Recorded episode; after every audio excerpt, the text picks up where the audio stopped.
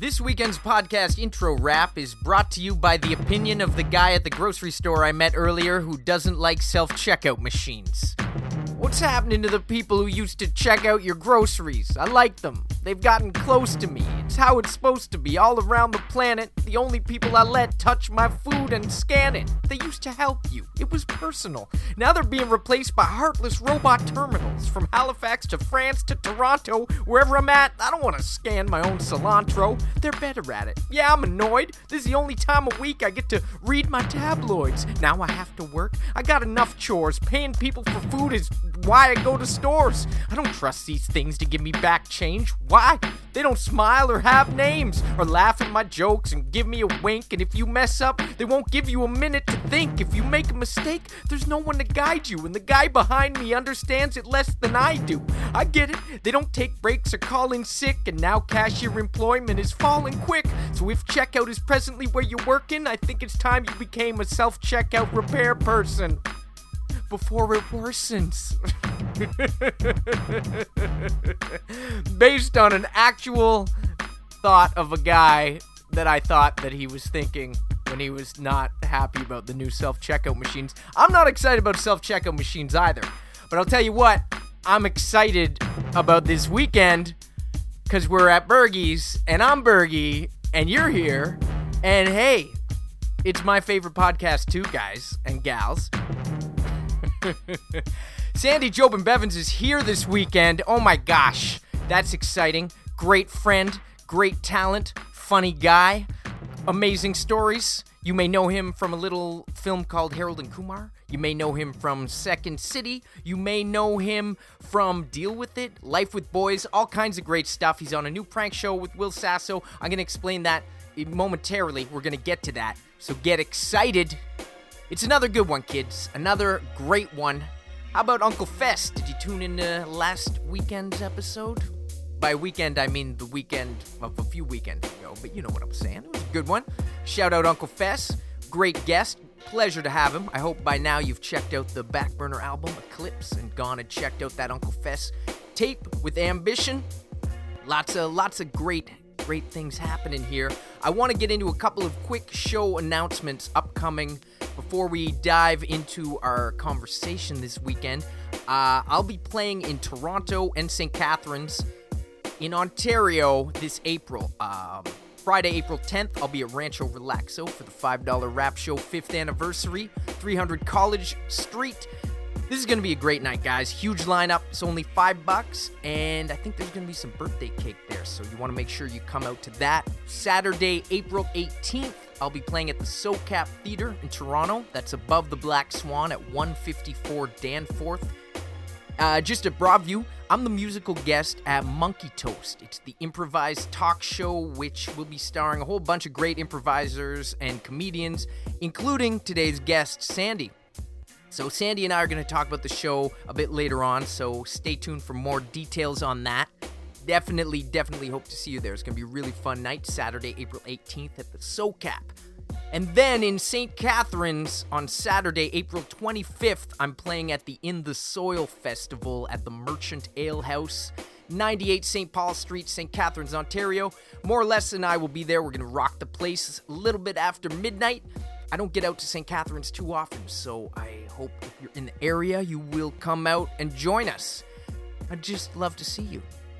Love to have you here listening in, getting your emails. Dave Cabal, thanks for emailing me about Suicide Squad. No, I have not read the entire run of John Ostrander Suicide Squad, but now I'm very interested to check it out. I think I've got maybe the odd issue here and there. I read the Gail Simone stuff she did with Secret Six and some of those characters, Deadshot, Catman.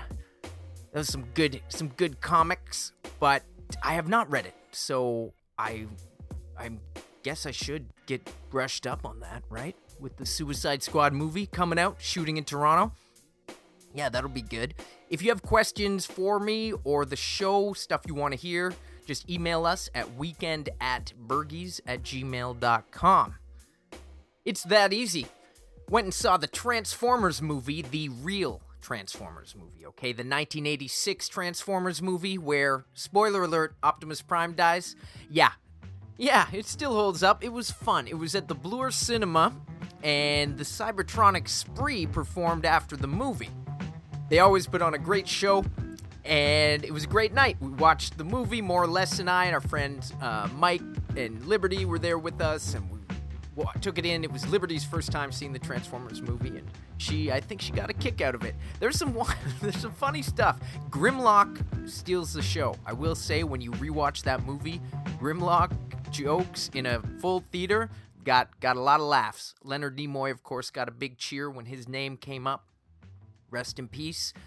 I'm on a little Star Trek binge right now, Star Trek The Next Generation. Discovered that it was on Netflix and I've kind of watched 9 episodes in the last since last we spoke. It's good. It's good. I know the early episodes there there's some little prob like Wesley Crusher sort of saves everybody every time and that's kind of annoying, but man, the acting is good, the writing is good. Deanna Troi is good. She's so she's so caring and considerate sweet. Oh man, I used to have a big crush on Deanna Troi, and let me I'll be honest here, all right? There's a little little old flame sparking again. Watching watching it. oh yeah, it's fun. Star Trek the Next Generation. It's a nice utopian vision of the future. Okay, before I get too far off track, I'm very excited because we've got a great guest this weekend. Sandy Jobin Bevans. He's an actor. You may have seen him in a little movie called Harold and Kumar. He played Officer Palumbo. Got some great stories. We're gonna we're gonna talk to him about that. He's also in lots of stuff. Uh, he was the dad on Life with Boys. He was in The Listener, the host of Deal with It. He's Second City alumni. He's done a lot of comedy work for the NHL and MLB. Big sports enthusiast, big comic book fan, and oh, he's also been working on a prank show with Will Sasso. So there's that. We can talk about that. It's uh, it's not a prank. He's here right now. It's weekend at Bergie's with Sandy Jobin Bevans.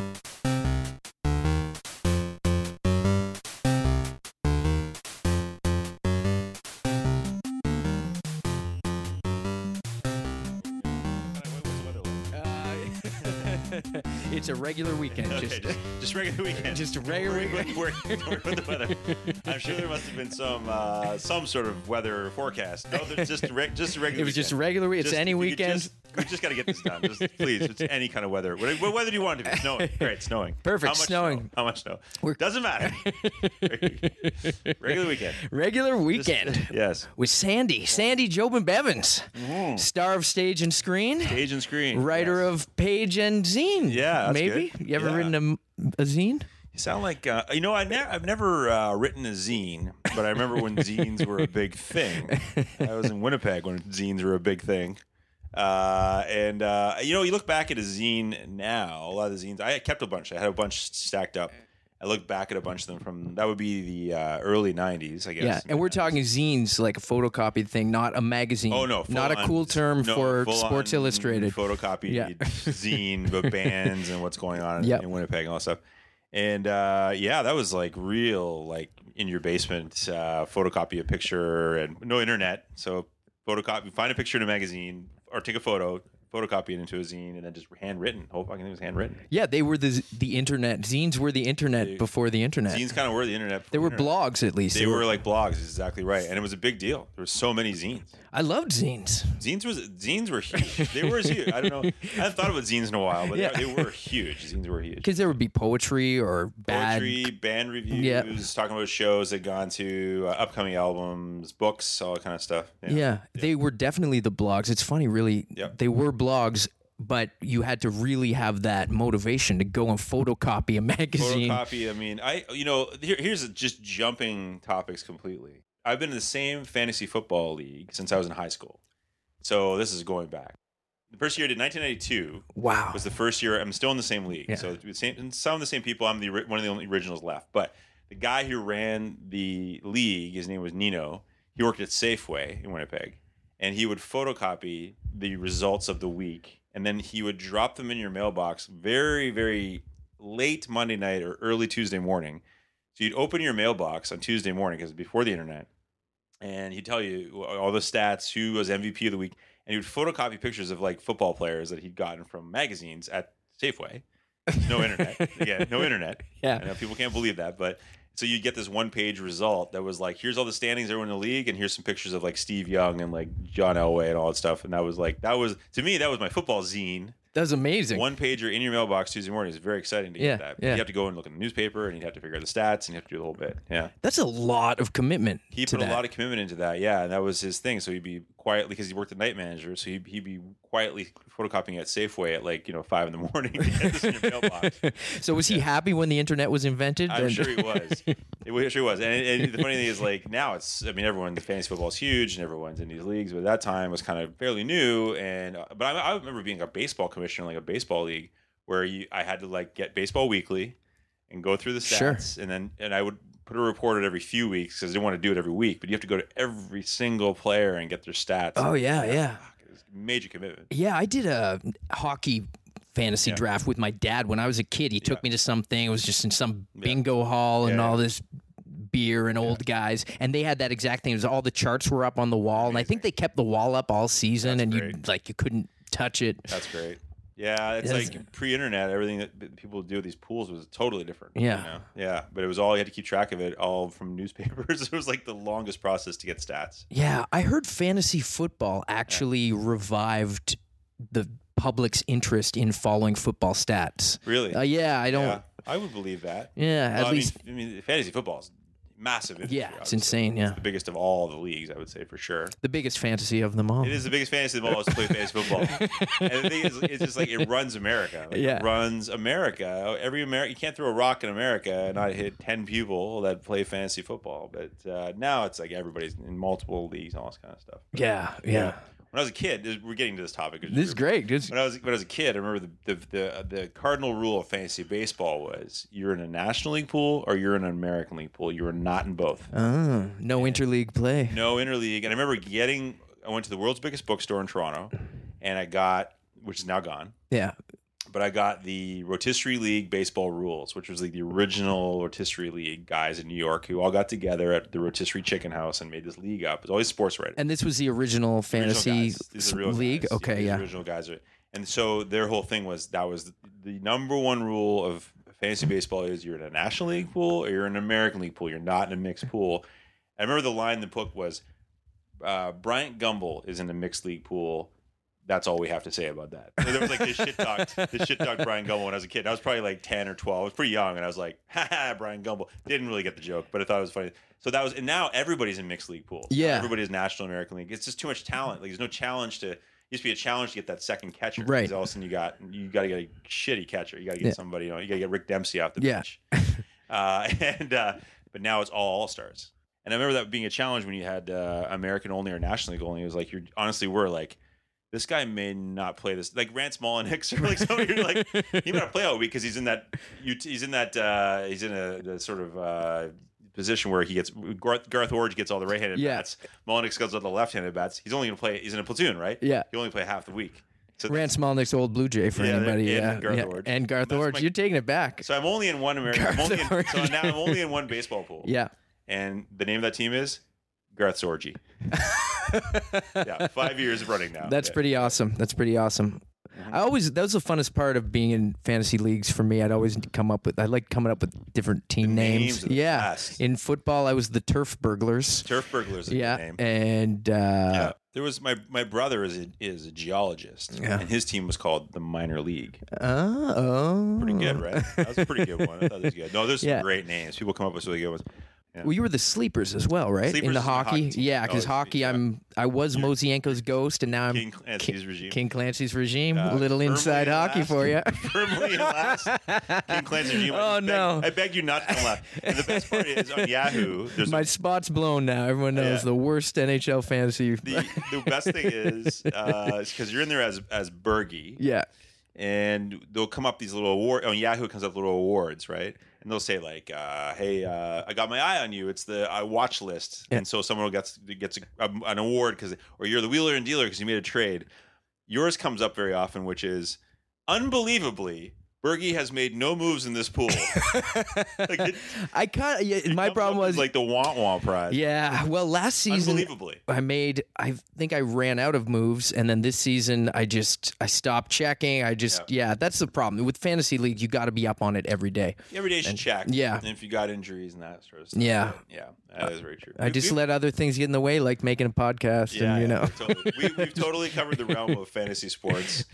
But you love your sports, Yep. and you've been able to incorporate your love of sports into everything, you like all your writing and acting work, right? Yeah. Like because you worked on the NHL awards. I did. Well, that was the first uh, writing gig I kind of got professionally because I was I was at CBC. We were recording a radio show because that's funny because this will segue back. Yeah. They were trying to kind of do a Monkey Toast radio show at the time in uh, 2007, and then uh, I was walking in the hallways, and this guy walked up. A friend of mine is a was a writer, and he was saying. Just was like, "Hey, you know what? You'd be good at the uh, NHL awards. You'd be a good writer on that. I'm I'm looking for a writer, and that was how I got hired. I got hired by walking in the halls of CBC That's amazing. which nowadays you're more likely to get fired for walking. Oh. oh, very true. Too true, maybe. And Monkey Toast for people listening at home who may not know, it's an improvised Yeah, it's talk show. it's a talk show where we talk to guests, and based on what they talk about, we perform scenes, improv scenes, and that's been running for like ten or twelve years now. Yeah. So how did that start? That was with David. Shore. Yeah. So David Shore came to Toronto. He was from Canada, but he went to LA and then he came up to Toronto. And Dave Shore, actually, little fact, Dave Shore, when I quit Second City the first time, he replaced me at Second City. Then when he was fired from Second City, I replaced him. So I, it was a two year gap where he replaced me and then I replaced him. As an actor in the Yeah, company. Yeah. Second City. Yeah. I mean, I say fired sounds like a harsh term, but I'm sure he's over it by now. It's been a long time. It's been like 12 years, 10 years, whatever. But uh, he's a good guy. He's a great guy. He did good the show called Monkey Toast. Brilliant uh, idea for a show. He's now since moved to England, where he does Monkey Toast in London. And uh, it's a great show because if you're if you like the interviews, it's great. And if you so if you like the interviews more than the improv, great. And if you don't like the interviews, the improv saves it. So it kind of goes back and forth. It's kind of like that good double whammy. It was a very smart idea from him because you get both worlds. So uh, yeah, it's been running very successful all over town, over Toronto. Yeah. Yeah. Well, it's been great. You've I've been on once or twice, and You've coming up, we yeah. got one. Yeah. We have a show coming up. Yeah, Depending when you're listening to this, if you're listening to this before the show, it's April 18th. Yep. We'll all mention it and stuff. Yeah, we'll do it later on yeah, the SoCap yeah, Theater on yeah. the Danforth. That's going to be the sports edition. So we're going to have uh, two sports guests. Yourself, you're going to open it. A sports theme, but you have to be a huge sports fan to love the show because it's the improv is based on what they're talking about. The whole thing is we don't like to do like if someone comes on and they're like, "Hey, I want to tell you about the first time I recorded a record." The next person, the, the improv scene is not going to be exactly what they just talked about. It's just sort of like it's just influenced or inspired by that. So you're not going to hear the person talk about it, then see it again. You're going to see something inspired by that. So if someone talks about like being in a clubhouse in baseball, we may do something about a clubhouse in a tree, like a tree, you know, tree, you know, whatever. I got a clubhouse sandwich or some kind of Clubhouse san- clubhouse there, sandwich. There you go. we, we do a clubhouse sandwich scene. Clearly Oh, this, this bacon is crispy. It's Yes. a delicious sandwich. So it's a little bit of like tan- it's tangential like thinking. So it's not like you need to know sports like the show. right on. Nice word. I like that word. Mm-hmm. Tangential. It's out there. It's Yeah. gentle and Yeah, it's tan. It's tangent. It's tangential. Yeah. With improv, so because you've been an improviser, I mean, as as long as I've known you, I think when I first saw you, you were doing improv, at, Improv, at. Second City, and that was years ago. So did you start doing improv because you grew up in Winnipeg and Ontario, right? You yeah, were kind I, of back. up, uh, I was born in Flin Flon, Manitoba, but I grew up in Georgetown, Ontario, and then I went back to Winnipeg for my last year of high school, where I because I wanted to be in that football pool. And then, uh, those zines. yeah. Do you, I hope you still have those zines, by I the have way. those zines somewhere. Uh. Four uh, four years of- of university. So when those, so when I was in high school though, uh, a friend of mine, Matt, who you've met before, Matt. Kippen. Mhm, yep. Uh, so Matt was in Shout out Matt Kippen. Yes, Matt. I hope you're listening to every episode, Kippen. who's now he's a writer on uh, Schitt's Creek, and he's been writing on The Hour and written on Ron James all that stuff. yeah. But he's uh, he was in an improv group uh, or a sketch and improv group. And one of the members went to Edmonton to do a show, so they asked me if I could fill in for him. And we were called the All Star Nobodies, and uh, and uh, we did improv. So the first time I ever did improv really was on stage in front of a paying crowd. I'd never really done it. Like I just hadn't done it. I'd done no had no experience. Just sort of was in his drama class in high school and thought it was kind of funny, and but never really done improv. So it was like the first time. So that's the best way to learn is like just boom, you're on stage and paying crowd and you gotta be funny. So started that. And that was like 90, uh, 92, I guess. 92 was for sure. Something like that. Yeah.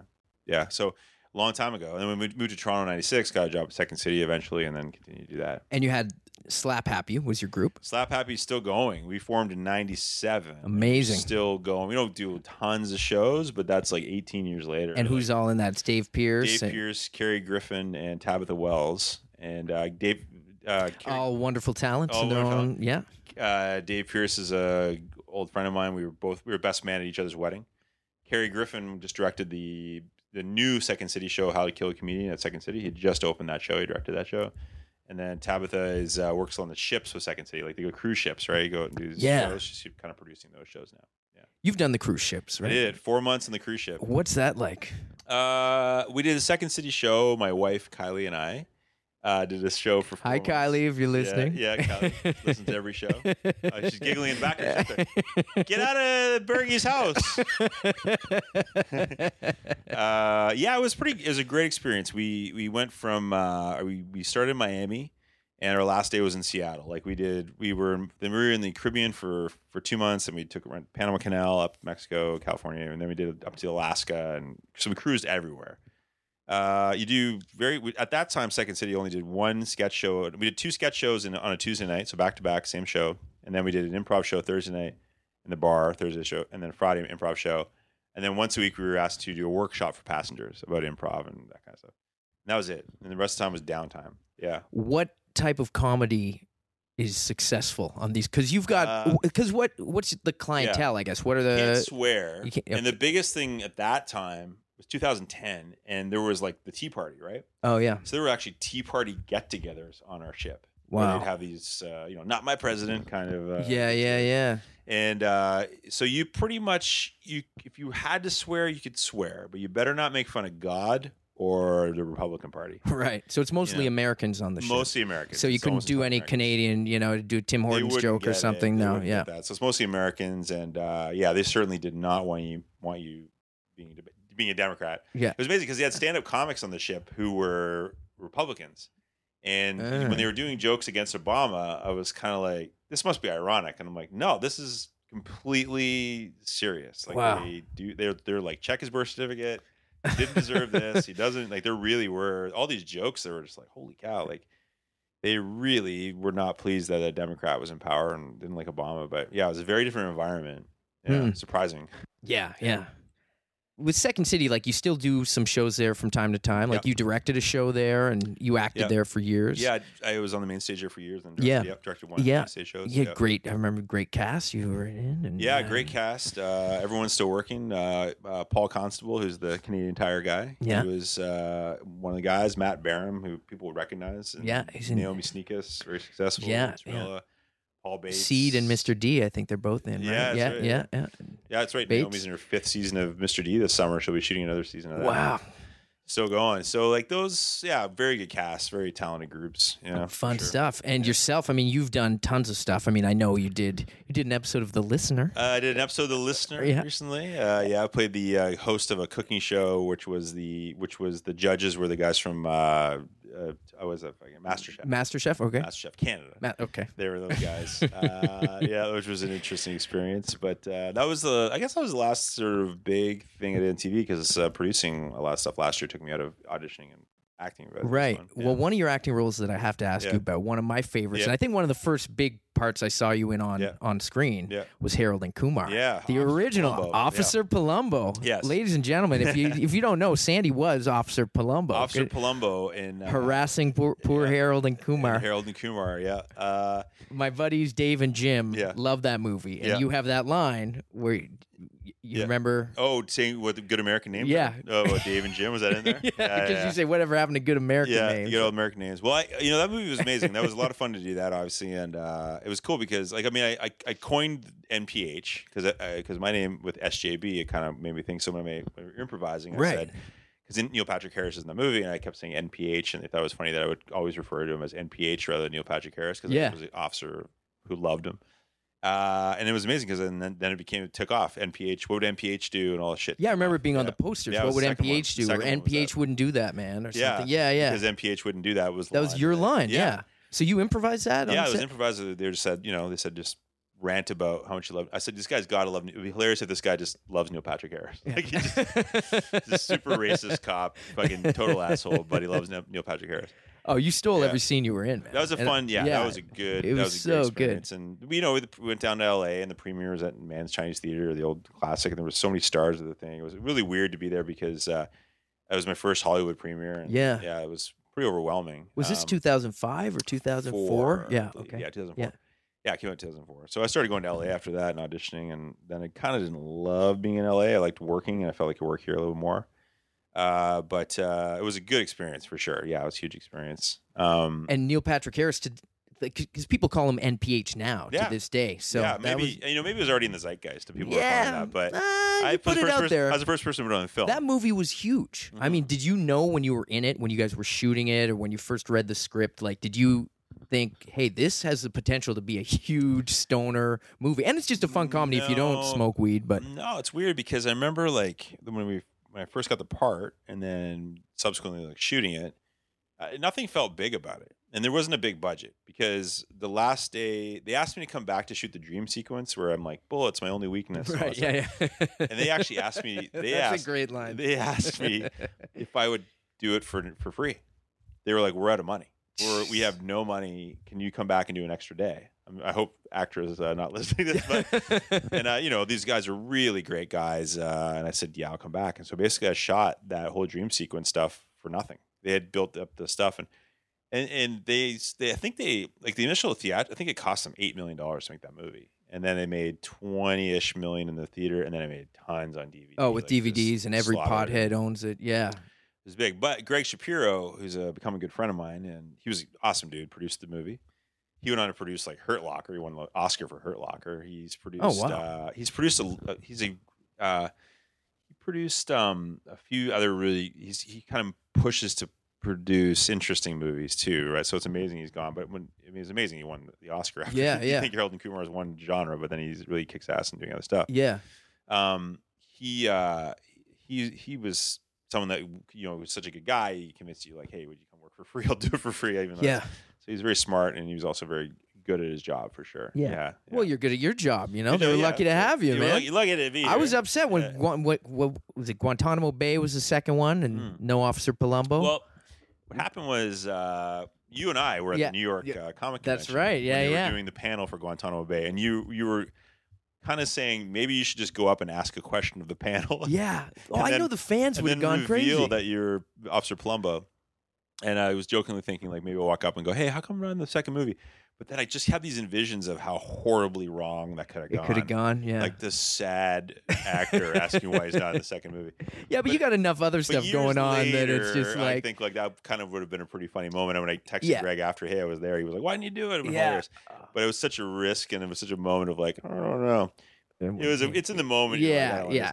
Then the uh, but they asked me to be in the third one, but they called and they said, uh, "Hey, listen, we're shooting the third one. We're in Michigan. Can you come over tomorrow and shoot a scene?" And I was like, "You got to have visas for that. You can't just go over across the border and shoot Yeah. a scene." And they're like, "Oh yeah, I guess you're in a different country." And I was like, "Yeah." so they did ask me to Oh, make a man. cameo in the third one, but it was like, it, it's not going to happen. Was that the Christmas one? yeah, Uh, well, maybe Yeah. if there's a fourth one, I Yeah, don't know. yeah. Well, Didn't- but but they shot it. But the thing is, they weren't even thinking like we're shooting in the states. Yeah. right there. But yeah, I was like, I can't just come across tomorrow. now it was the first one. Parts of it were shot in Toronto, I think. Lots right? of it. Yeah. Yeah. Majority was shot in Toronto. Yeah. And then they went to New Jersey. Yeah. And then they shot some in LA. Because there's no well. White Castles in Toronto. No. No. But they did shoot. I'd say they shot shot seventy five percent of it in Toronto, Yeah. which was cool. Like it was a cool summer. Like all those people being here. Yeah. There, there was one story I should tell from Harold and Kumar because I always said if I was talking to somebody about Harold and Kumar, if I was on a talk show, I would talk about this. I, I never, this is the next best thing. Yeah, the next best thing. So I, The next I better waited this thing. long.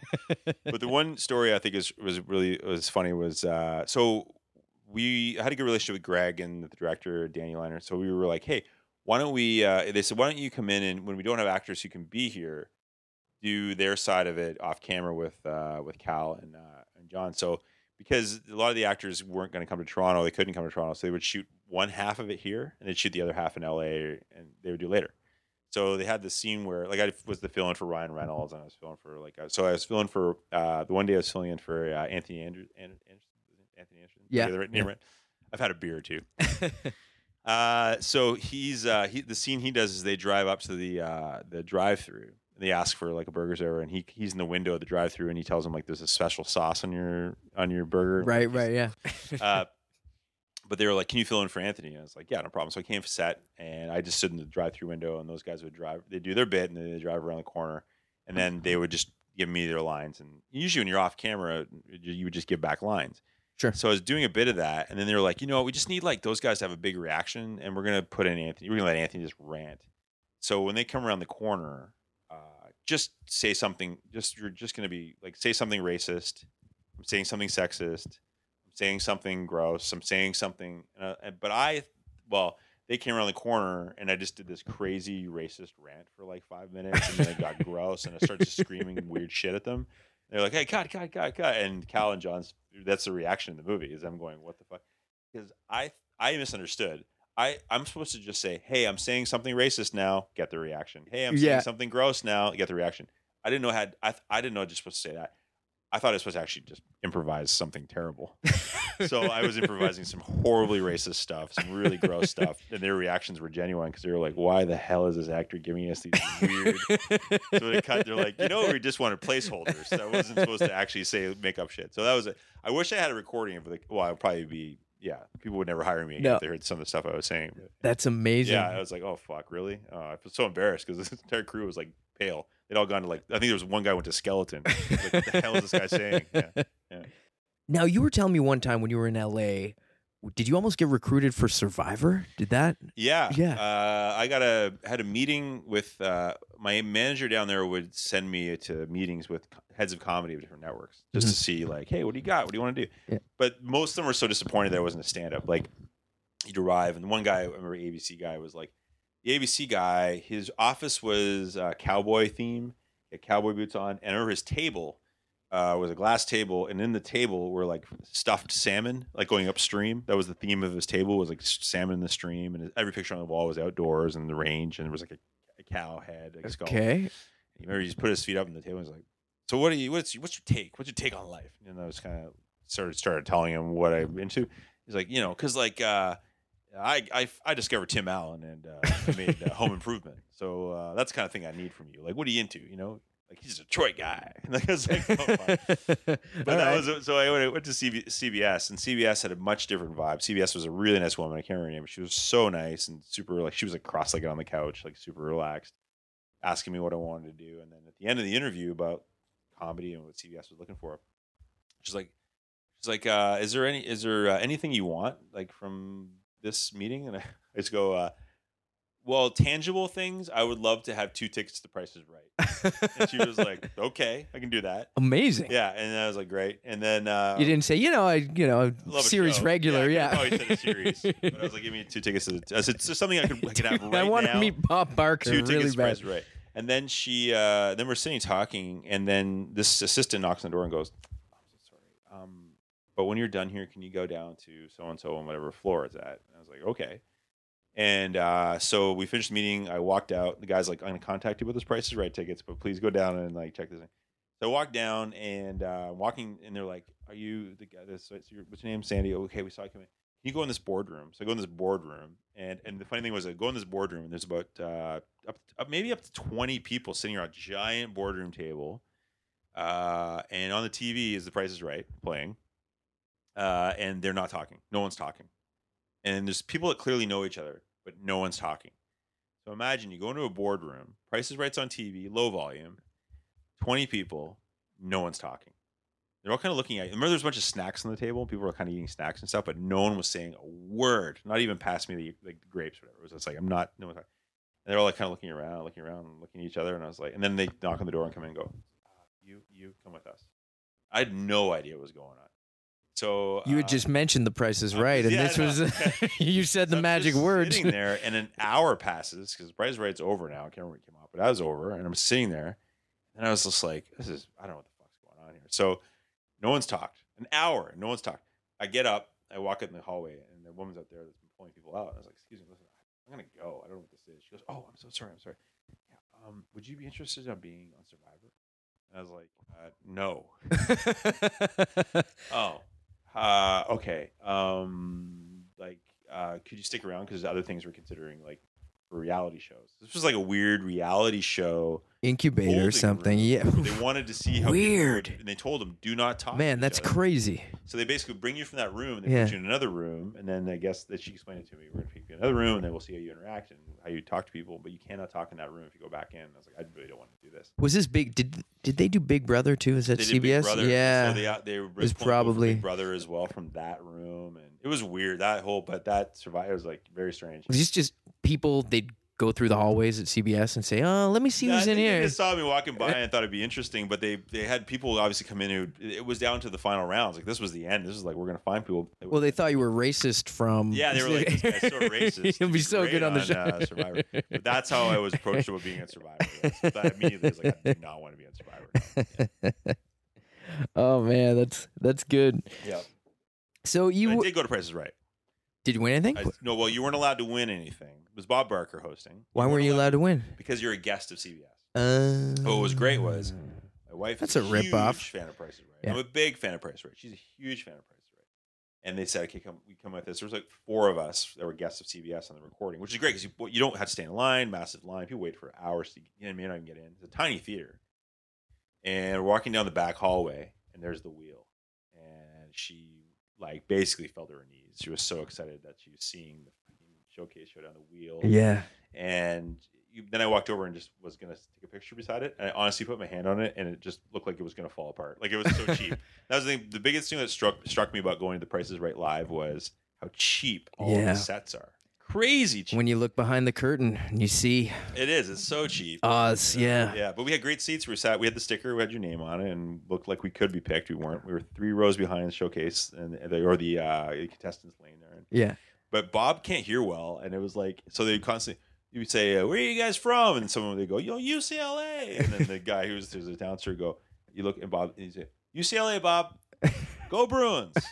Where, you guys Navy or Air Force? He said Navy, Bob. All right, get out there and you know, get in those ships. He couldn't hear. damn. Get in He was those so- ships. His hearing was gone. You know, like. But uh, what a great experience! to See a legend, Bob Barker. Yeah, yeah. game show legend. I love game shows, and it was like that guy's a legend. It would have been great to hear Sandy, Job, and Yeah, Bevans. know, Come yeah, on that would be down. Amazing to get back to get Yeah. up there for sure. But they, they said, look, you can get in past the line, take awesome seats, but you cannot be in the barrel. Right, names, right. Which is, well, I'll take the trade off.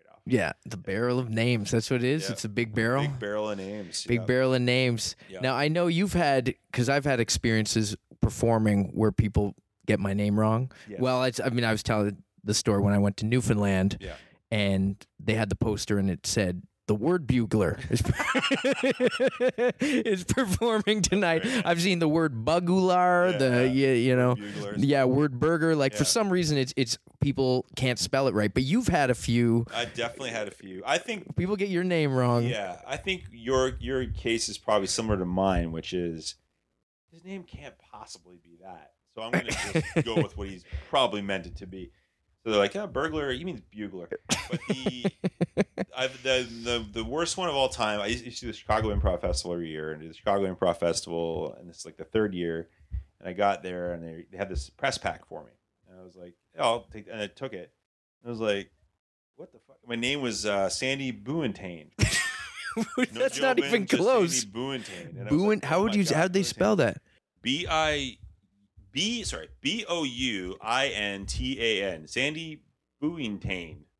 Not even close. Not even close. But I was saying I was in Germany last year teaching, and they had Sandy Jordan Beavers. Beavers, and it was like it was this place called Wurzburg, Germany. The improv. Festival. Wurzburg, yeah, you brought me the shirt. Wurzburg, that's yeah, right. that's right. So they had these signs where it would go from where the main people meet to where your class was. 'cause I was Yeah, teaching there. okay. It was, it was my name, Sandy Jordan Beavers, and there was an arrow pointing all the way across town. and they were like, "We're gonna change it. So sorry. We're so embarrassed." They never changed it. They said they were changing it. it's because you were from Canada, right? They, They just thought. assumed this guy clearly meant to say Beavers. Yeah, that was pretty bad. My name was always messed up. I had uh, one time this telemarketer called, and I basically was on the phone, and my my wife's sitting there, so I wanted to say it out loud, and I said, uh, "I'm sorry, you're looking for Mister Jordan Buttons." And she was like, uh, she on the phone realized her mistake and then wouldn't repeat it. Said, Yeah. yeah. What you, who you looking for? She started laughing. Yeah, Jordan Buttons. Where do they get this? I don't know. I don't know where Buttons is. I don't know. weird. People just say, "I don't know this word. I don't know this name." I say Bevans. I'm just gonna say Buttons. Jordan Buttons. and it's uh, your French. It's a French Scottish combo. Jo- Jobin is uh, French, and then Bevans is Welsh. Jobin, but Yeah, Yeah. Bevans. Is like Bev- super- yeah. Bevans is like you go to Wales and you throw a rock, you hit an Evans or a Bevans. yeah, Yeah, that's pretty pretty common Welsh name.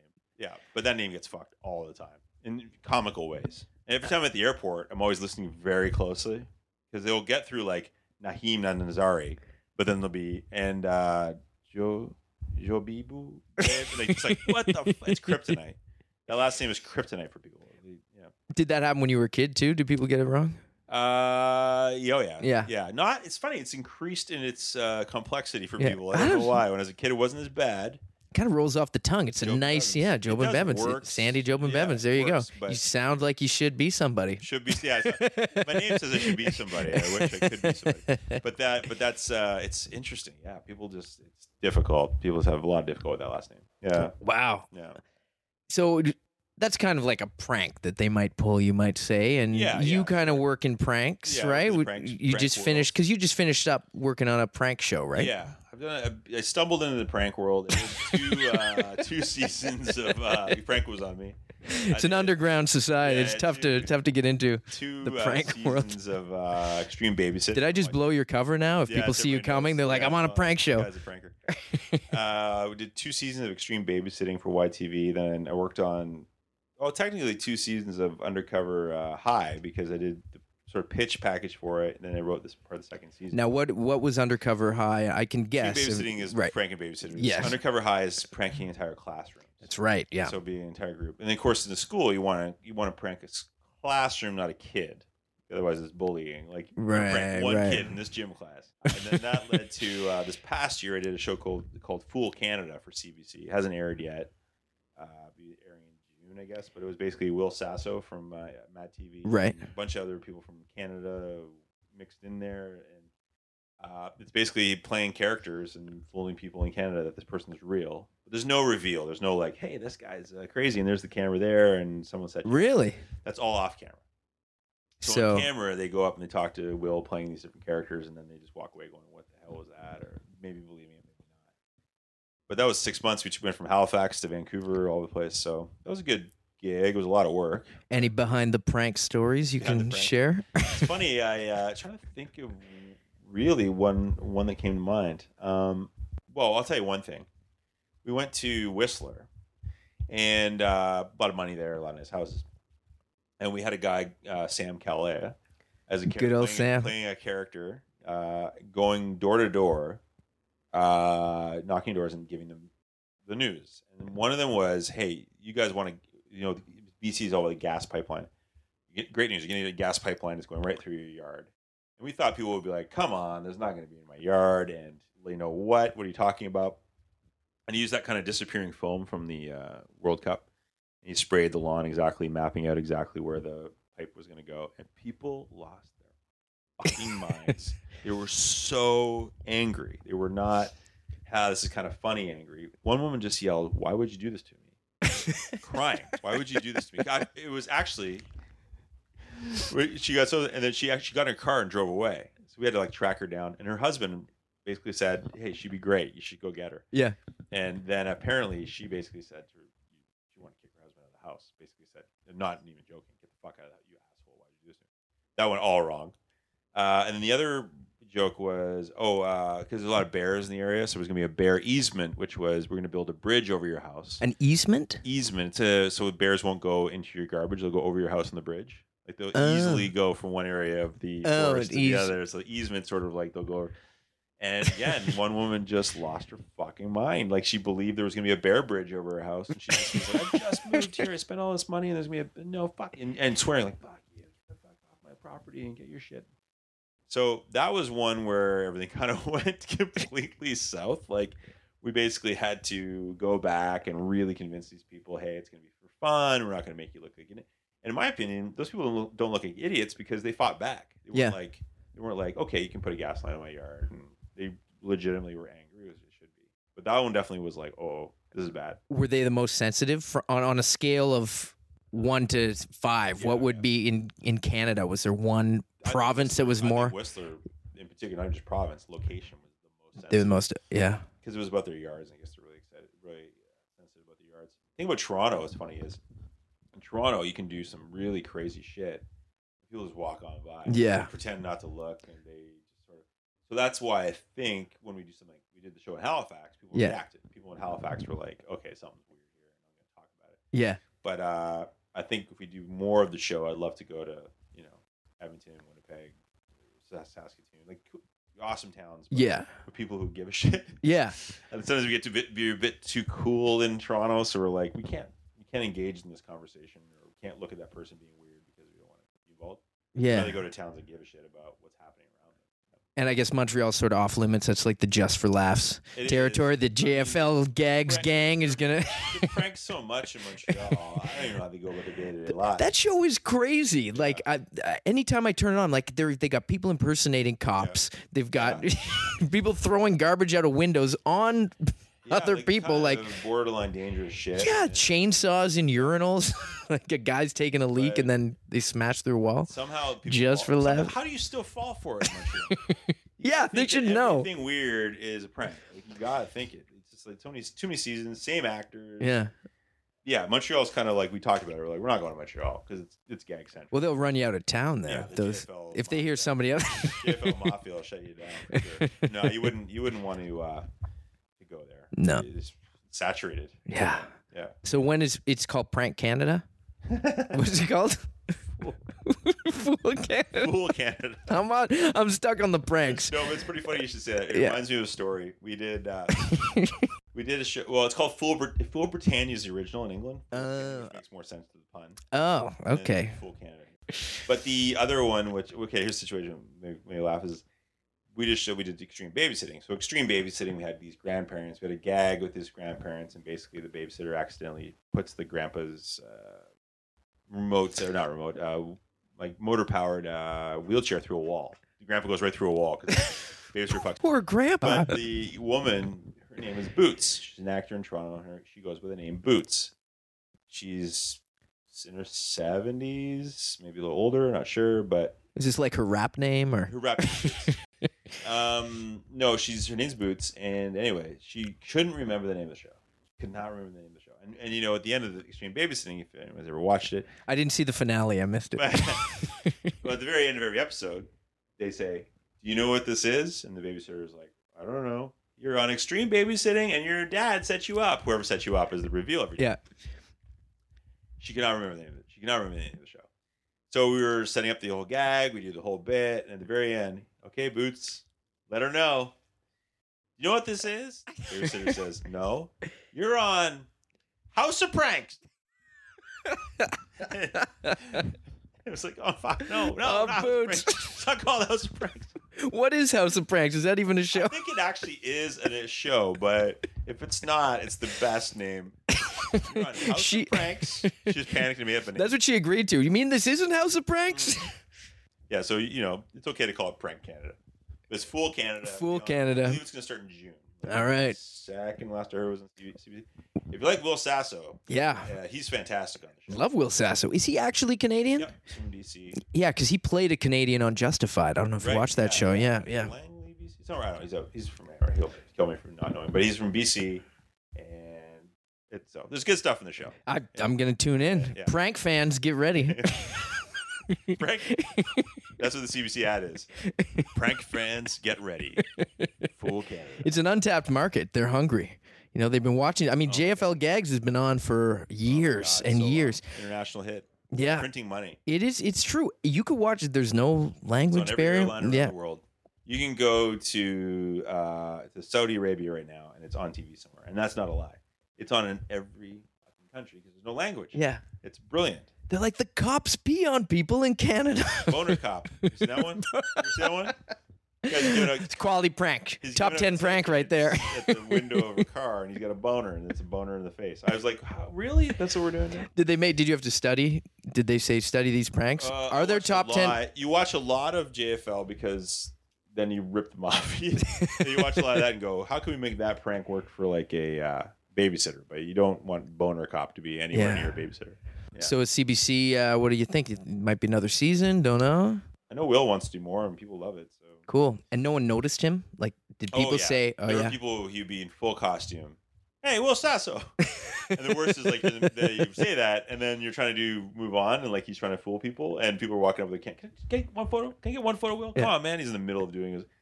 He's working now. Leave him alone. But yeah, people when they caught on were really like excited to see him. yeah. But people saw right through some of those disguises. They're like, it's Will. Now, after spending all this time on a prank show, do you like what to you makes a good prank? Is it the element of surprise? Is it the reaction from the person? Is it the setup? What? The tough thing now is originality, right? Like trying Mm. to think of an original prank where you're actually like, oh Yeah. my god, that's a great idea. Because what makes a really good prank is always the mark, the person who's engaged in it. Yeah. A good mark talks it out. So what makes a good uh, prank is when the mark is like, uh, oh, okay, and then ta- in full engagement, you know, like I have to go over here, and you want me to do this, and they full believability, and or even freaking out on the person, but talking it out. And that's some of the funniest stuff on the show is when someone's enraged and they're fully telling you why they're enraged, and you know, and it's that's talking. But a quiet mark is death. Like that's when you're like, oh god, it's terrible. Yeah, You know, that's good. That's yeah. You made me think a lot about pranks. It's true though, right? Everybody loves a good prank. It's Yeah, sort of the good prank, universal. it is the mark. Yeah. the person being pranked. It makes the or it breaks it. Right? Yeah, yeah, It's true. Yeah, I'm kind of not in the prank scene. Yeah, But I-. Look, I think I'm. I think I might be out of the prank scene too. Yeah, yeah. enough. It's you. yeah, you've yeah. you've seen it all. You're a little it, tired. There's so many pranksters around. It's so yeah. many pranks. So many pranks. Fuck yeah. Yeah. true. Anyway. That's, Yeah. Anyways, uh, I know you're in the comic book scene. Yeah. You're a comic book specialist. Comic book specialist. Uh, yeah. Com- I mean, comics have always been a big part of my life. Uh, uh, I remember going to the, f- the first comic convention I ever went to in Toronto when I was probably 12 years old. Chekov was the big guest. I remember that. And uh, The Star Trek actor, yeah. not the Russian playwright. No, not. well done. Well done. No, uh, uh, he was. But yeah, I remember that Mike Zeck was the big artist. Oh, nice! Amazing comic artist, Yeah. Captain America. Yeah, met Many great covers. Secret Wars. Secret Wars, of course. Yep. Punisher. Yep. So I met GI Joe covers. Yeah. He did some great GI Joe I stuff. met Mike Zeck and as a kid got his autograph. He autographed that Punisher miniseries for me. I was so excited. Nice. Uh, and but I remember that part of that convention, and then also, hey, uh, you guys like X Men? This guy came up. Hey, you guys like X Men? Uh, yeah, come with us. I'm like 12. I'm with my buddy. He's probably 12 or 13. We go down into the parking garage of the West End. These older guys, probably in their 20s now. When I was a kid, they probably seemed much older, but they're 20s. they pop the trunk of their car, and it's just fucking full of X Men comic books. Like, uh, and they're like, you know, you know, two bucks, three bucks each. I'm just buying X Men comics.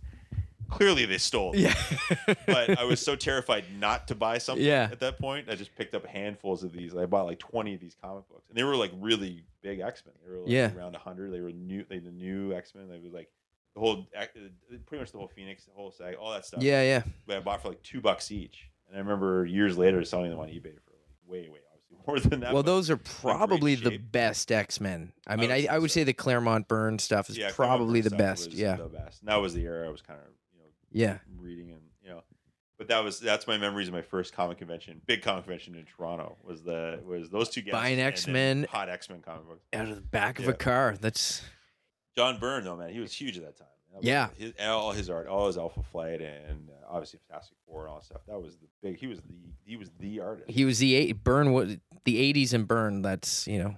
huge that's I it. mean, and i still when i see those fantastic fours i'm like oh so it's You get so chills? nostal- so Yeah. nostalgic yeah. Do you have a favorite run of Marvel uh or DC or anything? I know because you went back. Yeah. Didn't you reread? I remember yeah, you telling me. I reread from beginning to end the original Captain America, the original from issue one. Yeah. So we're talking 1960s. Yeah, the original. They went back read them all. I Yeah. did. Uh, I did Captain America, Daredevil. Uh, I did uh, Spider Man, uh, Fantastic Four.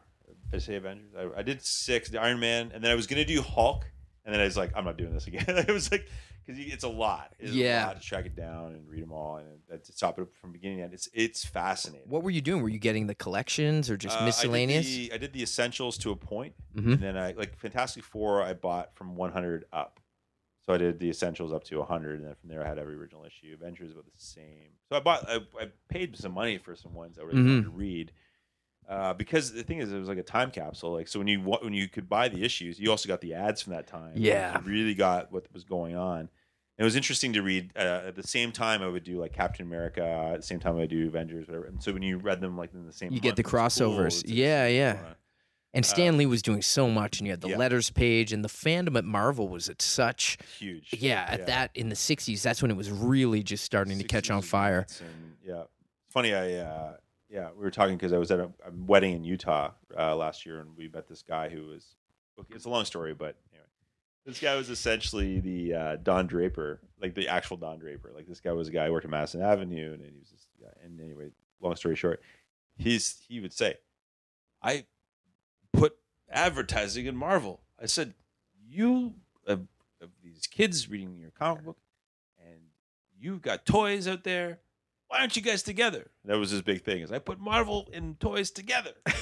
Like, Stan Lee and said, "You've got to have toys." And that was like his big thing It was push advertising. He was a, well, talk about a, he was a futurist. Yeah, he really was. And was Yeah. way back, and you know, he was the classic. This guy was an old like advertising guy from New York. Yeah, it's yeah. fascinating to hear him say that. That he was like, I was the guy that put the advertising, the toys in Marvel. What an awesome claim! Yeah, yeah. But who was the guy who put the Twinkie ads in Marvel? that? Oh, that was a great. Or did the Twinkie comic books? Yeah. the comics. Oh my god, the stories were hilarious. For those listening who don't know, old Marvel comics used to have, have were famous for having these Twinkies ads Yeah, where the Hulk would stop a bunch of guys trying to steal Twinkies. yeah. Spider Man. Spider Man, everybody. Take your care, take your pick. Everybody yeah, liked they all had- Twinkies. They all, they all trying to stop Twinkies. Uh, I what's the um uh it was uh ba- Barry and uh, uh Dr. J, where they the Spalding basketball ads. Where they'd walk Oh, by the yeah, basketball yeah. court and be like, "No, hold on a second, let me see that ball." You Yeah. know, like skyhook. and from way down, uh, I love those ads too. The Yeah. Spalding, of course, all the OJ Simpson ads. But the uh, but yeah, remember that Spalding basketball ad was in there a long time. That's how you, that's actually how you know the era of the comics is you turn it over in the back, and if it was an advertisement for Atari, you knew it was that era. If Right. it was an advertisement for Spalding basketball, you knew it was that era. Or Yeah. Twinkies. An inside. album. I think there were Oh, yeah. Meatloaf advertised a lot. I remember when I was getting my early. like Bat Out of Hell. Kind of yeah, it was, like, uh, there was a comic back cover Okay. of Meatloaf's record. Probably this would have been like late '80s, and I remember it was on the back cover of every Marvel comic Everyone one summer. one, yeah. yeah. so you'd Um, see Hubba Bubba, the oh, big yeah, with the Hubba m- Bubba. the mum holding up the pack Yeah. of That was a gum. big. That was in every issue. Uh, trying to think what else is That's a whole thing. Comics fam- most famous ads like. what was the one was like the Egyptian uh, themed uh, video game? There was an Egyptian theme. Oh yeah, for Atari or Yeah, something or was on the back. ColecoVision. So many comics were so Yeah. The whole summer of like a really good summer of like comics was. They're like just that. like put us on everything. that. That ad was on every back We're- of everything, and uh, We're buying it all, even New Universe. God, what they, yeah, it like, even the, yeah, I don't care, whatever you got. The uh, what the hell was the? I'm trying to think about uh, some of the classic. what was that game though? Nobody knows. That Egyptian game. I remember the Egyptian theme. yeah, I, I know exactly what you're talking you about. know, you should be. You'll. I want these people to email you. Yes, email me weekend at burgies at gmail.com. You dig in your comics, Yeah. you'll find it. It was 80s for sure. What was that game? Yeah, the Egyptian theme. I certainly never played it. no, I never. I never had Atari. Didn't work on me. I was, I looked at the ads, Barry. Did- didn't, didn't act. Sell, didn't sell the that guy, that was you got to tell that guy. He's like, you sold the ads, but Yeah. What was it? What was, what was the other one that, that was like big grit or little grit? Remember those like you know those one I'm talking about? yeah, yeah, yeah. What was that? It was selling It was papers, right? 70s, Grit yeah. was You- selling a paper. Grit or true, not true grit, but something grit. It was, maybe, it was- maybe it was Grit, like grit. G R I T, and it was sell called grit. Grit was a magazine for boys or something, and if you sold a certain amount, you get a certain prize. My brother did it. My brother did Grit, and he did no, he did yeah. It was anyway. My brother did it because I remember my brother, the prize he wanted was the you know those like the belt the change thing you put on your belt like the old classic A and W. It was like you know you, you push the button and like out comes quarters or Oh, yeah, yeah, yeah. all those sections. he wanted that. Because everyone wants to carry, everybody Of wants to carry around yeah. tons of quarters. Of all the things he wanted, he wanted that because he also had a paper route. So when he wanted to go collect, There his you go. money, he could go. That's perfect. Or if you go to the arcade, you're just everybody, yeah, Like what you could get in grit. That was great, man. and then all those ads in the back of the magazine: fart gum, yeah, all the classics, the X-ray glasses, all dirty stuff. soap, Yeah, dirty. That's right. twenty-five cents. Yeah, the spicy. Yeah, the, X-ray just the- specs. The, hot gum was the one, or the fly in the the ice cube. yeah. Uh, but the uh, but you really, yeah, that's it. You could tell an era of comic books by the ad on the back of the, of the comic book. That's, Yeah. that's the point where you and I Totally. Yes. Yeah. Uh, we're just taking it. We're taking it in. yeah, yeah. Comics in the weekend. They go together. yeah, you they know, go, they go perfectly. It's like mustard on a sandwich. It is- it's it you is need. mustard. You need the mustard. it's funny though. That is the, that is the era. But yeah, you see that you see those ads that can bring back memories of like, oh, Yeah. that was the era. Yeah, and like asteroids in the back. Where the hell? Yeah, it was. or be. cartoons. I remember there'd be like the Saturday morning showcase and Oh, yeah, like that's right. whatever cartoons were coming up. Inside, like Yeah. yeah, page spread of what is Saturday morning. Mr. T's ABC. cartoon and Mr. T, man, and had that that sort of gym uh, that gym kids, the kids who did gymnastics. His team, them gym Mr. T. kids. You know them gym It kids. Mr. T, and he'd hang out with these gym kids, uh, and they would do gym gymnastics and shit. they did gym things. That was Mr. T's kind of thing. It's a gym based cartoon. That's kind of what I think is the, the Mike Tyson cartoon on Netflix. I haven't watched it yet. I've So heard. I feel it has that has a real clear vibe of. I feel it makes me always think of Mr. T and the gym kids, but uh, what the hell they're called? Someone else will probably know what they're That called. was a better name than The Mike Tyson thing. they should have called that. Yeah, gotta watch that. So, of those Marvel, of all Yeah. those that you read, is Yeah. there one that you like better, like the Avengers or Spidey or? Spider Man was always probably yeah. Like from when I was a kid, that was the one you, you just loved. Spider-Man Yeah. was so good.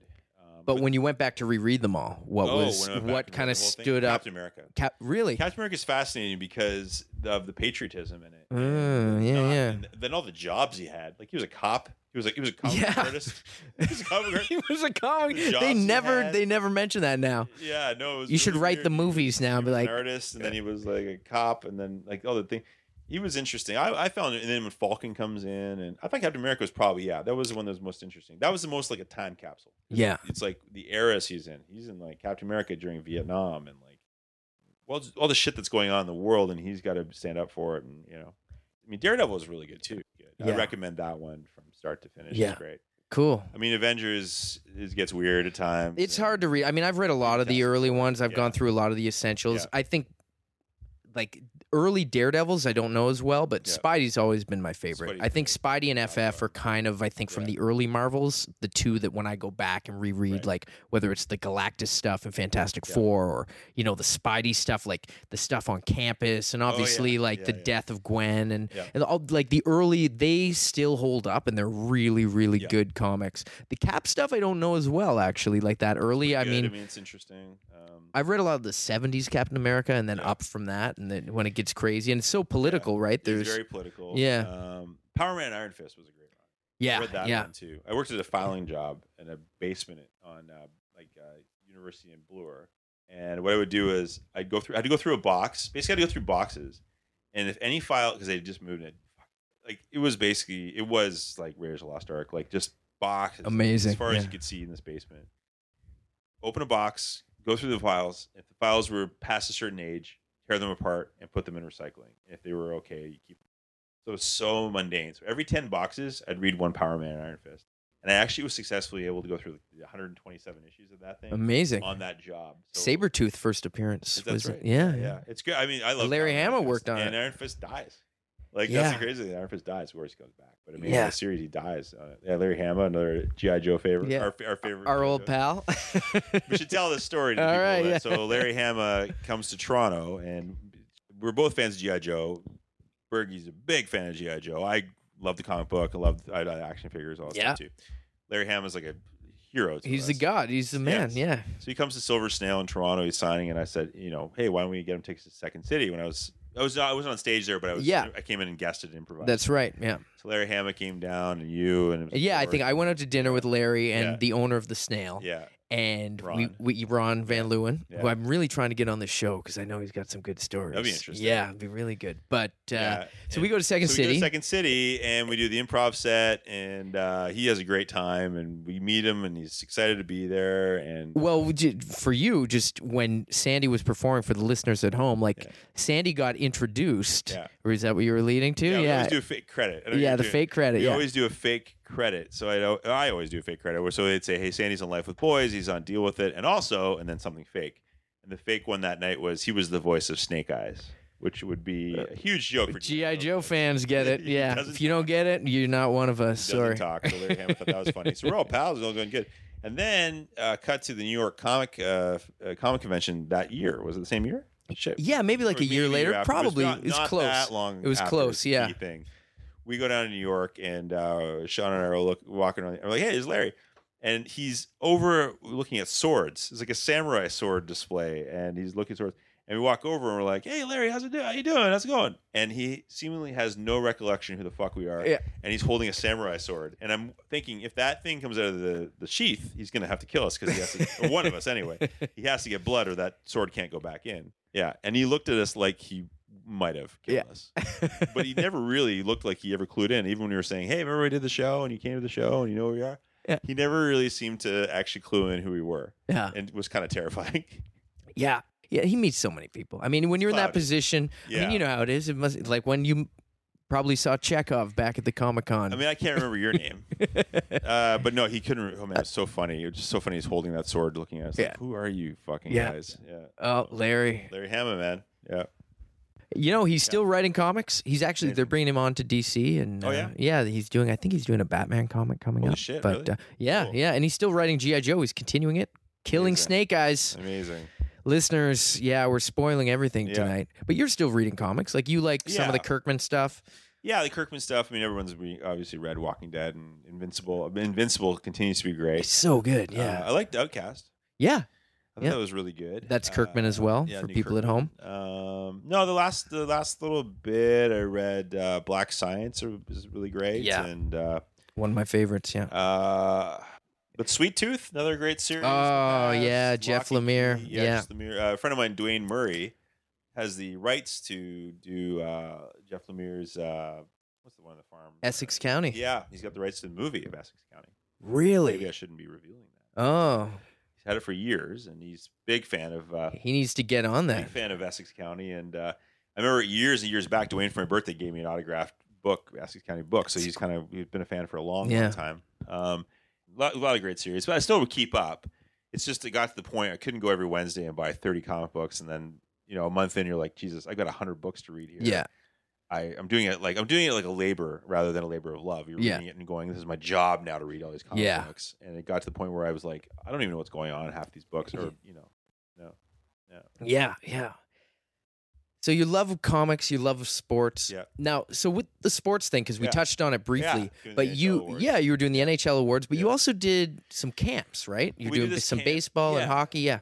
So with Second City, they've been hired. uh, Major League Baseball does a rookie camp every year. They uh, every team sends their top three or four rookies who they, they think will be breaking in this year and be a full time job uh, to this camp in the states, and then we go and we teach them for a week uh, things like media training and how to deal with other people. So you know, we do scenes, we do sort of serious scenes like uh, about things like uh, domestic violence, but we also do more, you know, lighter scenes about like who gets to play the music in the clubhouse. And the rookies give their feedback, and then we do an improv show. We entertain them as well. We also talk to them a lot about what they do, and and uh, we've had some guys who've gone on to be all stars in that whole thing. Yeah. And this is, sorry, this is designed so that these rookies Yeah. get sort of a good, it's a good way of giving them the information to sort of Yes. stabilize them before. Well, the Players Association is giving out information about like business and steroids, what what drugs you can and supplements you can and cannot do, what how- what's good business practices, Sure. and what, and then we do scenes to solidify it. Because with humor, you kind of get the kids laughing, and then they kind of they get they kind of retain it a little better. Yeah. Uh, it's funny because they weren't they learn things like empathy for the first time in their entire lives. So at age 19 or 20, they're like, oh, they're so excited to hear the word empathy, and they can't stop saying the word empathy because they've finally learned what that means, you know. And so, well, because a lo- in a lot of cases, I mean, we know like they're so dedicated to playing sports, especially through you know their Yeah. teenage years, that's that you don't. They don't really. They may not have that much access. You don't know how balanced they are to other stuff. Not No, everybody not. is like Steve Nash or something. no, you know, who's there's- if I there's- may. there's I'm a big Steve Nash fan, Yeah, so- yeah, there's, there's there's a sharp there's uh there's a lot of really sharp guys come to the camp, but there are also a lot of really green guys. Yeah. from very small towns in America who only play baseball. And now we started doing it with the NHL as well. So we do the hockey camp as well every year. We do the same thing with the rookies in the NHL. Um, and using comedy as a vehicle to to educate them. yeah, I, I mean, it's brilliant. And, yeah, Yeah. Listen and they kind of get into it, and you know, it's like so. There, so the scene has a point, but at the same time, there'll be some good laughs in it. You know, the over aggressive uncle who wants to sell them a bad investment idea, that kind of stuff, is, you know, is comical. But yeah, you still get the point that you don't want to invest your money in a shitty project because you know the guy. Yeah, yeah, But uh, no, a lot of great players who have come out of there. And the amazing thing is, like my first year doing the camp, it was like Jose Bautista and Russell Martin guys who. It's funny because guys now. Uh, you, Okay, that's crazy. Hang on. You taught Jose Bautista. Yeah, the guy who, who was the Pirates. You time, improvised. Martin was so Bob. crazy. But yeah. the thing, the, I was looking back at that year. That year. what was he year- like? We got. You can't just. Gla- you can't glaze over He that. was really quiet. He really was quiet. You know, it was, and I can't glaze. but here, I'll tell you the pitching. I'll tell you the pitchers that were at that camp. That one year was like uh, Verlander and like James Shields and like Jered Weaver. They had a, Felix Hernandez. Like they had a, a Cy Young rotation at that one camp. So they have rookie years. But it's it's funny because when I look back now, almost all those guys are on the other side of their career, and guys are retiring, and guys are leaving the game. It's like man, they were rookies at that time. And in my in my mind, ten years ago in a comedy world, you can be a comedian for a lot longer than you be Yeah, yeah. player, you know. So in my mind, it's like holy shit, these guys are at the end of their career in ten years. We're we're in the middle of our career. exactly. beginning in a Yeah. Just going. Yeah. Yeah. Yeah, but no, those guys. He he was pretty. He was uh, trying to think of memorable Blue Jays. Uh, Adam Lind was a character for sure. Wow. Adam Lind. We, And there's a guy who I feel like has Yeah. been with the Jays forever. Well, he's and not he's anymore, gone, but yeah. yeah, yeah, he was a character for sure. And, and this What did he do? Like he was just. Well, there was a scene. Yeah, basically, what we do is every year we do a thing where here's half the scene. Now you guys write the ending. So I always get the American League East, being a Jays fan, and so the American League East had to write the end of the scene. And he said, "And I'm going to put a Wedding Crashers quote in there that's going to be hilarious." I'm like, "What's it going to be?" He goes, "Nah, nah, I'm going to tell you guys. Going to make you guys laugh." He's a big be- Wedding Crashers he- fan. Apparently, he was a big Wedding you heard it here. So he was gonna Adam So he was like, "I'm going to do this Wedding Crashers uh, quote." Oh, I wonder. if- Janssen was there that year. I remember Casey Janssen being like, oh. like he just sort of was like, because Casey's a little more serious, dude. And, but they get up, and so the ending of the scene is going to be Adam just yells a, a, a Wedding Crashers quote to end the scene. So we get up, and the scene was all about if you're in a batting slump, you're a rookie, you're in a slump, and a veteran wants to give you advice, take the advice, don't tell him to go fuck off. And so, Yeah. end of the scene, everyone's like, yeah, yeah, yeah, yeah, yeah. Nothing. Like Adam Lind gives us, he just stood there. so the fucking lights go down, the scene ends on silence. I was like, "Where's the quote, man?" I thought he was gonna say the just the tip or like, no, "Nothing." no. the quote, no quote, and I'm like, "Where was the quote, man?" He's like, "Couldn't think of anything." I'm like, "You have to plan it. like, you gotta know the line. If you just told me, I could have helped you." See, that's why he got into baseball. That's why he that's got into- your, yeah, you got exactly. into nice comedy. guy. but yeah. it was like, dude, where were you? Wow. Mhm. Justin Verlander. That's wild. So Those guys are all, yeah, yeah. So a lot of talent, a lot of, you know, but there's also a lot of guys you never hear from again. yeah. Yeah. But you've kept up some relationships with some of these Yeah. connections, yeah? Yeah, we had. Well, the Royals are a big connection. Yeah. Uh, Well, yeah, I talked about it on the show before. Some Yeah. people may remember I meeting Jeremy Guthrie was because of you. You Yeah. hooked me up and got tickets to that game. This was almost a year ago, actually. That was Yes. May. so they had this weird. So what happened was uh, Mike Swanson, who's uh, part of the uh, of the the machine, the executive machine at the Royals. He worked. He was teaching the camp. We kind of met up. He came to Toronto for his birthday, and I got him tickets to Second City, and then he got tickets to the Royals. But he got batting practice tickets, field level access, and all that stuff. And I invited yourself. You came down. It was thank And, you uh, once again. awesome. That was awesome. Yeah. it was amazing, right? And yeah. he was a great guy. Swanee's a good guy, but Guthrie was a guy. I knew Jeremy Guthrie because years ago, I'd had a lot of friends at the Royal, uh, the uh, Orioles organizations. When he was at Oriole, I knew him from way back. So he came over and was hanging out. But Guthrie's a huge fan of the arts, so he got a Second City a bunch. yeah, I remember he was talking about He- Jersey Boys. Oh, he He- brought like the cast of Jersey Boys to see the game, and he loves loves seeing the show. That's all he wanted to talk to me about Jersey Boys. I'm sorry, I haven't seen I him. don't know Jersey Boys. I'm sorry. All I want to talk about is Jersey Boys.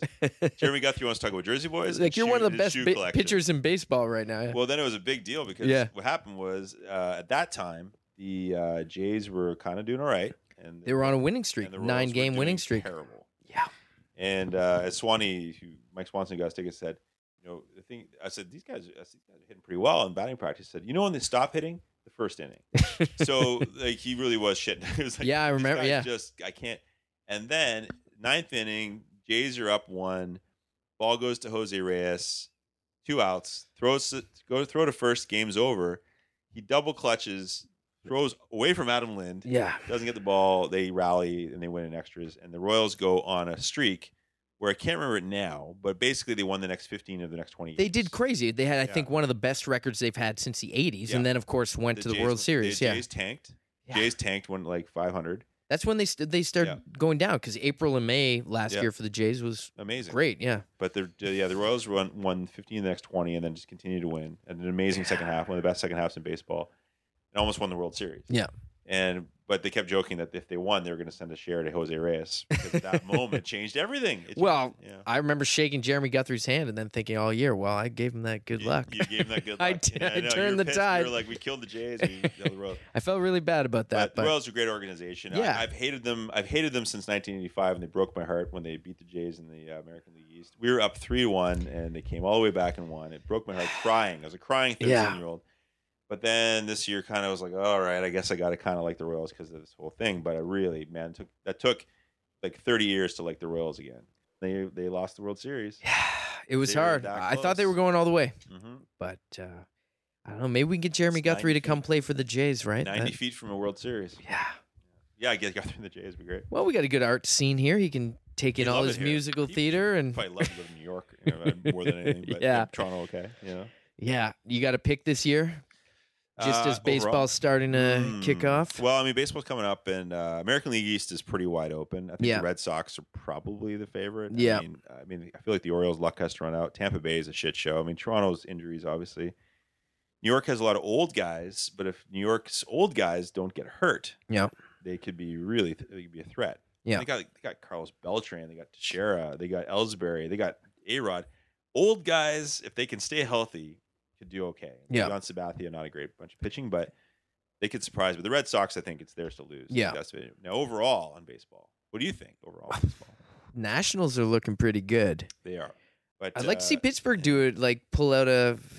The last couple years, the Pirates have seemed like they were going to do something, and that never really came like through. to see it. Like McCutchen's crazy. and- players he loves. Yeah, you know, yeah. Clemson's great. And, yeah, I love to see that. Uh, we, uh, yeah, I love to see that. I mean, I don't know. We, It's not the Tor- it's not the Blue Jays year. Though. I don't think so. No. I don't think so. We just got to try to make the playoffs. That's about the best they can hope, hope for. Now, with your connections inside baseball and Yeah. everything, is are the rumors about the Expos? Are they getting more real? Like return of the Expos? Is that going to Doesn't happen? Seem to be getting more real.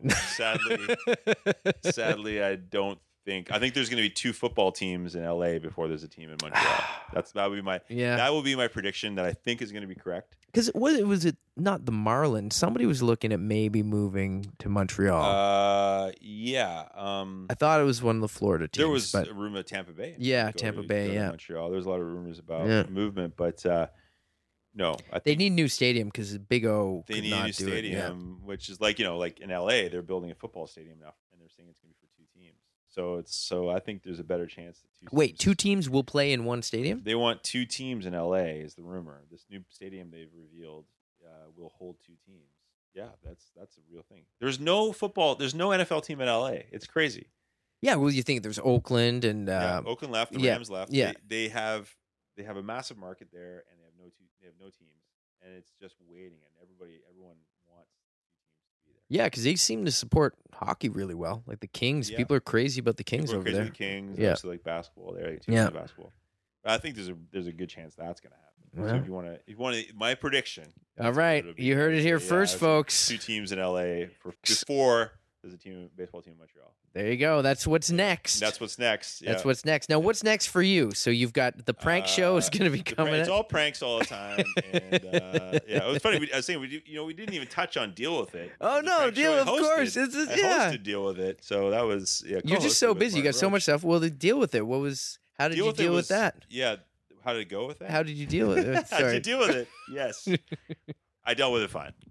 Uh, no, deal with it was a lot of fun, but that was just to tag on the all the prank shows we were talking about. Uh, next for me, uh, well, live we're gonna do a show together. We're Yes, we got coming up April 18th. yeah, Everybody listening. SoCap Theater. Danforth, Danforth, Danforth and Broadview. Black Swan. Yeah. the sports edition of Monkey Toast. So uh, we're gonna have um, Jeff Samet, who is a Fan 590 uh, host. He's gonna be hosting, guest hosting Monkey Toast. I'll be there improvising. You'll be there rapping I'll be making some rapping songs. some new raps. to debut some new rappings. some sports raps, Sport based raps. uh, sports bay raps, and then we're gonna do. We have two guests. We're not sure who they're gonna be. We're floating around names, and but it'll definitely like sports. But you don't. Were you talking about Jose Canseco? Maybe? And It's gonna be uh, Jose Canseco and Mark McGwire. It's gonna be the Bash brothers. It's gonna They're be- returning. First half is gonna be uh, is gonna be Ozzie Canseco. oh, yeah. his twin brother, and then Jose will take off. and then Ozzie Smith is to come to a cameo. holy shit, that's you're you're making a show that I wish. I just could happen. spoiled the show. Now you guys got to come yeah, to this. it's gonna be um, Ozzie Canseco, then Ozzie Guillen, then right, then Ozzie Smith. Yeah, uh, and then Oswald Cobblepot uh, cosplay Ozzy winner. Osbourne. Uh, yeah, Oswald nice Cobblepot. Good reference. Good reference. That uh, penguin. the penguin. penguin is there. Um, Remember that guy at Free Comic? Didn't we? Was it Free Comic Day? You and I bumped into a guy dressed as Nightcrawler. yes, no, that was the convention. Oh, is- It was the Midnight Madness at Silver Snail before the comic convention, and I was there to work security. Remember, you guys you asked were- me to work. yeah, work this is back when I worked at the Snail. Yeah, and I was working the door to make sure no one scrambled at the back door or the side. There there was two doors in front, yeah. and the guy was dressed as Nightcrawler, and he had no sense of humor. No. What was the What was the line that made him mad? I think he like moved, like he was trying to like push in or elbow somebody, and, Yeah. I, and I was like, "Take it easy there, Kurt." Yes, A- And he was like, "I'm Nightcrawler," and yeah, I'm like, that's right. He didn't. And I'm like, understand what his "Kurt's alter ego- Nightcrawler's real name, you get the alter because you He was idiot." pissed off. It's like you see Spider Man, you call him Peter. it's the same hey, thing. Peter. Yeah, I'm Spider Man. I'm not Peter. Well, maybe he was just so in character. Yeah, you know, well, whatever. His identity. That guy was Yeah. weird. He was like a model Nightcrawler. Yeah. He was- yeah, he was odd. He took eight hours to paint himself blue. But his hair was perfect. He was like Werewolf of London. His the tail actually moved. I don't. Yeah, he was a little. And he was like with like a model as Emma Frost or something like that. Yeah. that was weird. Yeah, he was standoffish about his, Yeah. himself being Nightcrawler. But I'm like, you know, you gotta if you're gonna dress the part, you Yeah. better read the part. Yeah, You better know your you character's gotta name know you Kurt. gotta get into that character. Kurt Wagner. Oh man, I remember so well uh, this week in costumes. Of my favorite moments was the Silver Snail party back when at the Cameron. You know this one. It was it was at the uh, not the Cameron House, the uh, Charlotte Room. Charlotte Room, yeah. So Silver Snail Halloween party at the Charlotte Room, and uh, a friend Viv and I were sitting by the front door, and everyone at the Silver Snail party is insanely dressed. Like the costumes are insane. I mean, that year was the year the Hellboy year. Best costumes in Toronto every Yeah, year. no, that Halloween party, best costumes. It's yeah. the best, you know. it- and so, but every year, you know, there's like six people dressed as like Super Mario. There's always like repeat costumes and stuff like that. So it's kind of hard to be original. Uh, but it's certainly amazing stuff. And like this guy came bounding in the room, uh, dressed as uh, Austin Powers. I remember.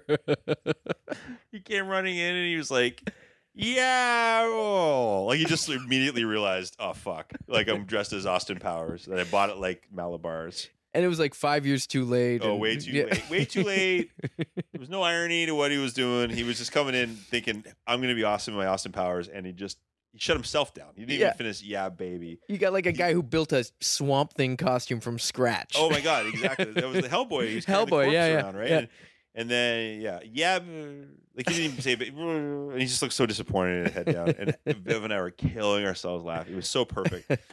You can't, yeah, you can't show up at that party half-assed. No, well, you went as the best costume ever because when I worked at the Yeah. Snail, we used to take pictures of Yeah. when we'd catch people shoplifting. We'd take a picture of them and then put them up next to the cash Right? register. You've seen this guy. Yeah, and- so yeah. everyone who would, sh- all our regulars would see these guys and be like, "Oh, I don't like, I hate that guy," like, Yeah. because we, it was such a community, right? The comic shop, and that's whenever we'd bust somebody. Because I used to bust people shoplifting all the time. Really? Oh yeah, and I'd my I would like freak on them. I'm like, "You're stealing from an independent business. You know, you don't Good. understand like the comic industry." I just I'd go Yeah. Off on my Yeah. rant and you know.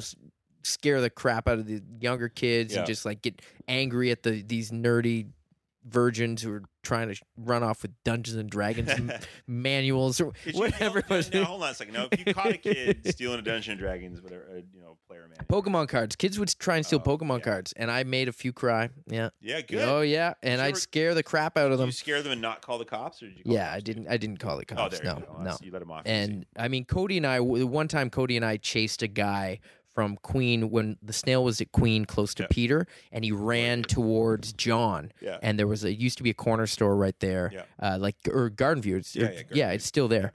And we chased him there, and I like grabbed his bag and I opened his bag, and he had just taken all these hardcover Dungeons and Dragons Oh, books. And those books were like thirty or forty they're bucks cheap, each. He yeah. probably had like a couple hundred dollars worth of books in there. But we never called the cops, no.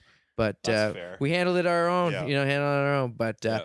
But I digress. Yeah. You you dressed up as one of the most famous guys. Yeah, I dressed up, I dressed up as one of your shoplifters, and I think you guys had written on the sheet, "I'm a, I'm a shoplifter," or "I'm an asshole. Please punch me," or what, Yeah. what was it? There was some saying. I forget what it was. It's like I'm a jerk and I steal. I'm a something. jerk and I steal. Punch me, whatever hell it was. So I made a T-shirt that said that. Got a mustache and the mullet, and it had a bag full of comic books, Yeah. and I just carried it around. It was amazing. And it was amazing to watch most people going, "Who the fuck is this guy?" Because everyone's trying to figure out the obscure comic book, and then just seeing George in your face, Yeah.